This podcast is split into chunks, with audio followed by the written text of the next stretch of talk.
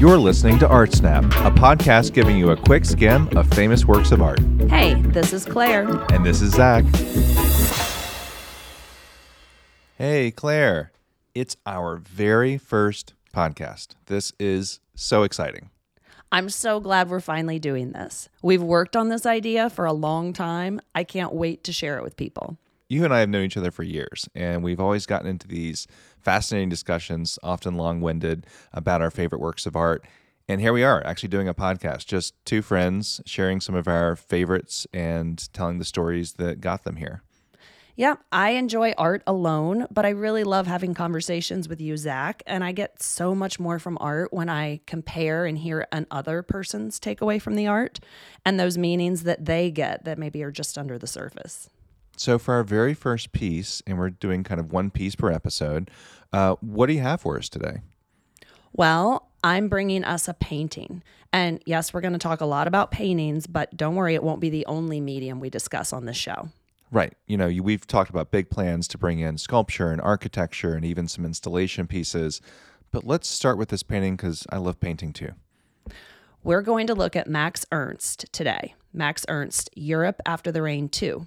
And along the way, we're going to talk about the Dadaist art movement. We're going to learn about an interesting way that Max Ernst escaped a World War II prison camp. And if you listen carefully, you might just get a great idea for a Halloween costume. Okay. Well, great. This sounds fantastic. So let's step up to the painting. Um, can you describe it for us? It's it's kind of a tough one. Uh, yeah, I'm going to do my best. So picture this a medium sized horizontal canvas. It's just under five feet wide only about 21 inches tall. So we're looking at a wide outdoor landscape. Far off in our distant background, we have a tranquil blue sky, soft white clouds. But coming forward, the entire foreground of the painting, we see a shocking scene of ruin, devastation, decay. Covering the ground, we see these piles of broken columns, towers, but kind of in a truly colorful palette. Gosh, I love these colors. I mean, the warm ochres and the reds, but also the greens and blues that kind of play play off of that. Yeah, definitely. We see layers and layers of organic texture. So it's meant to look like an apocalyptic European landscape. Max Ernst painted this in 1940, and the process lasted through 1942, so right in the midst of World War II. Those two years, his work was interrupted. He himself fled Germany, ran to France, and then he found himself thrown into an internment camp. He translated those horrors that he lived into the painting surreal crawling piles of man made structures and columns. Um, but but this is it's it's more than just rubble. Well, it's got to be. I mean, it's kind of hard to describe this. I mean, it almost looks like it's underwater. The stacked towers of these kind of fungal-like clumps and almost a coral-esque texture. Well, exactly. I mentioned it's a surrealist landscape, so finding the right words is hard. Max Ernst didn't intend for this place to seem normal. His intention was for it to seem very abnormal and unearthly. Basically, uh, Europe, the cornerstone of Western civilization, was in ruin. Um, not just physical ruin, but the people of Europe are experiencing mental ruin. They're all reeling with the shared trauma. I mean, the painting does have a feeling of loneliness, somewhat, somewhat desolate. But but I do get to see there's some figures there too. What are we seeing? Those two figures standing in the middle of the piece. Uh, yeah. So amidst all these bizarre towers, pillars, piles of ruin, we do see two central figures.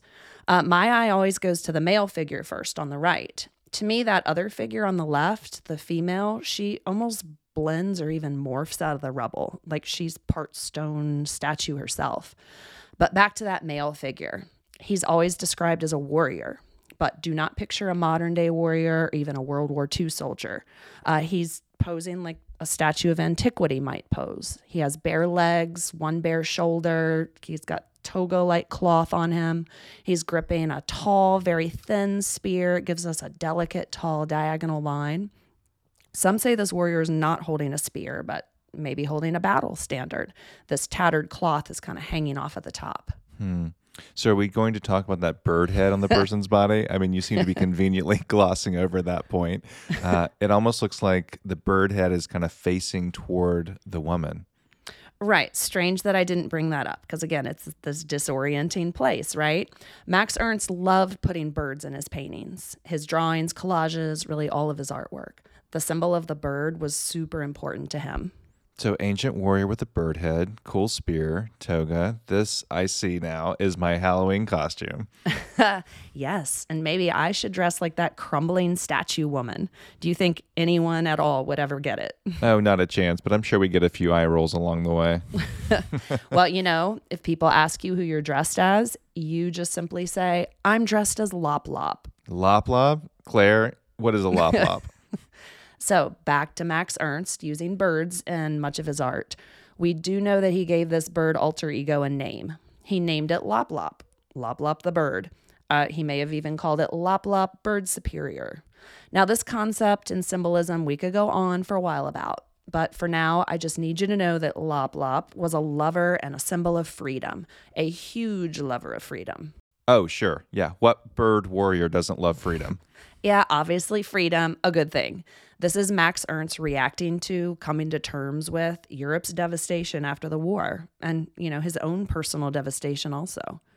So that's how we end up with this otherworldly landscape and strange birdmen. Hey, you should have known this was going to get weird. We can't be all that shocked by the landscape and these bizarre creatures. I mean, Max Ernst was a Dadaist after all. Yeah, yeah. And the style is the surrealist and the Dadaist purpose. It's their calling card. We're going to talk more in about a minute about who the Dadaists were and how they were different from the surrealists. Okay, so let's go back in time a little bit. So, Max Ernst, so he's German, right? Yep, he was German born and raised. He actually fought in the First World War. So he's a shell shocked veteran, but he's also a very active artist as the Nazis rose to power. Well, the Nazis weren't exactly friendly to artists. In fact, they labeled many of them degenerates right from the start. Yeah, Max Ernst feared for his life and he fled Germany and settled in France. France was a much friendlier environment for artists and free thinkers. However, when the threats of the German invasion became real, France started imprisoning anybody that they called an enemy alien. This meant poor Max Ernst was put into internment camp. Wow, so this guy gets thrown into a prison camp, called a degenerate, escapes, but then rejected there too, and while he's just trying to paint. Yeah, another fun fact is that in order to get him out of the internment camp, up steps Peggy Guggenheim. Ah. She helped him ah. escape, moved to America, and soon after they were married. This unfinished painting, Europe After the Rain 2, crossed the Atlantic with him. He finished the painting once he arrived in New York. Wow. So Max and Peggy, wartime romance? What's going well, on? The marriage only lasted a short time. I'm not going to pretend I know the nature of that relationship. But as a huge patron and collector of the arts, she was probably using marriage just like another tool at her disposal to help Max Ernst. He had the golden ticket here. A wealthy art collector whisks him out of prison and hands him back his paintbrushes and his canvases, along with his freedom. She was the hero. Yeah, for sure.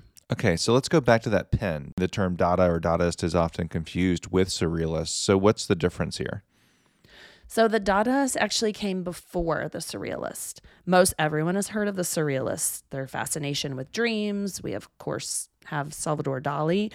But before them were the Dadaists. They were specifically reacting to the horrors of war. And some say Dadaism was a war against war and its atrocities. They expressed their art um, through visual arts and, of course, music and sound. They rejected anything rational, anything logical. Uh, they were protesting capitalism, the bourgeoisie lifestyle, and they believed that all of these man made materialistic cultures were just feeding the war machine. So I've heard people say that the origin of the word Dada is that it's just a non word, generally just kind of nonsense babbling, much like we would say goo goo gaga in English for baby talk, that Dada just means kind of the same thing, just really nothing. Well, yeah, that is one theory. And some say another origin could be um, it's like saying yes, yes, like the sound of people blindly agreeing to things, the small people doing the evil biddings of war and tyrants.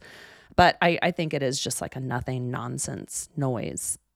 So it makes you question how well does using art that is often illogical and sometimes ridiculous to protest war work?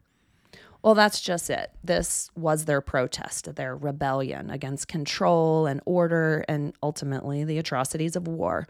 Dada saw that creativity and creation, i.e., art, was the exact opposite of destruction or war. So we end up going down this path of nonsense and absurd as a way of detaching from those deadly forces of man. So, in a very tiny little nutshell, the Dadaists use their voices or their palettes in this case, sometimes seeking out the absurd to kind of speak up and use their voice. But turning back to this painting, you know, I really enjoy its color and texture even without that historical context. Like it's just so sensory. I it makes you want to touch it. It's bubbly. It's crackly. It's um, almost like moss. Uh, I don't even know. It's so many great, great elements to it. Oh, yeah, for sure. The appeal of this painting is definitely that it's texture. If you're an art teacher and you're looking for an example of teaching texture, this is your painting 100%. Yeah, I've seen this same style in several other of Max Ernst's paintings over the years. It's definitely a hallmark of his work. And but how did he get this texture? Well, Max Ernst used a few techniques, including this method called decalcomania. He painted the shapes of the landscape, allowed the first layers to dry, and then applied multiple other layers. He took a piece of glass and he pressed the glass onto the painting and then lifted up the wet layer of paint. The result was this coral-like pattern, the like the veiny designs inside of a leaf. This method exists earlier, but Max Ernst really ran with it. He loved how it was a method that involved an element of chance. Ah, decalcomania. Nice. Now that's your 10 point word for the day. Yes, uh, and we get the modern day word decal from the first part of that word, and it refers, you know, decal like a sticker, or something you stick down and lift up. Wow, very cool. This makes me want to go and experiment with paint and glass. So, where can we see it in person? Is it currently on display somewhere? Yeah, you can go see Europe After the Rain. It's here in the States in Hartford, Connecticut at the Wadsworth Atheneum Museum of Art. Sounds like we've got a road trip to take. Thanks so much, Claire, for bringing this one to us today. Well, thank you, Zach, for the great discussion. See you next time. If you'd like to learn more about the work of art and the artist, check us out on Instagram, artsnap.pod. If you liked hanging out today and talking about art, rate us and subscribe wherever you download your podcasts. See you next time.